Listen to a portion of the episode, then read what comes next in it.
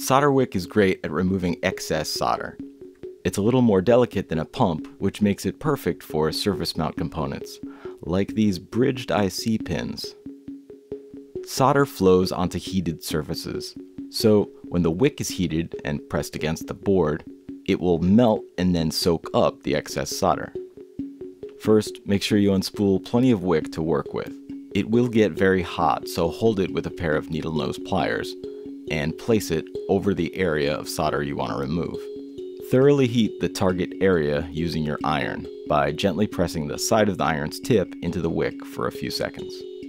Then remove the hot wick using your pliers.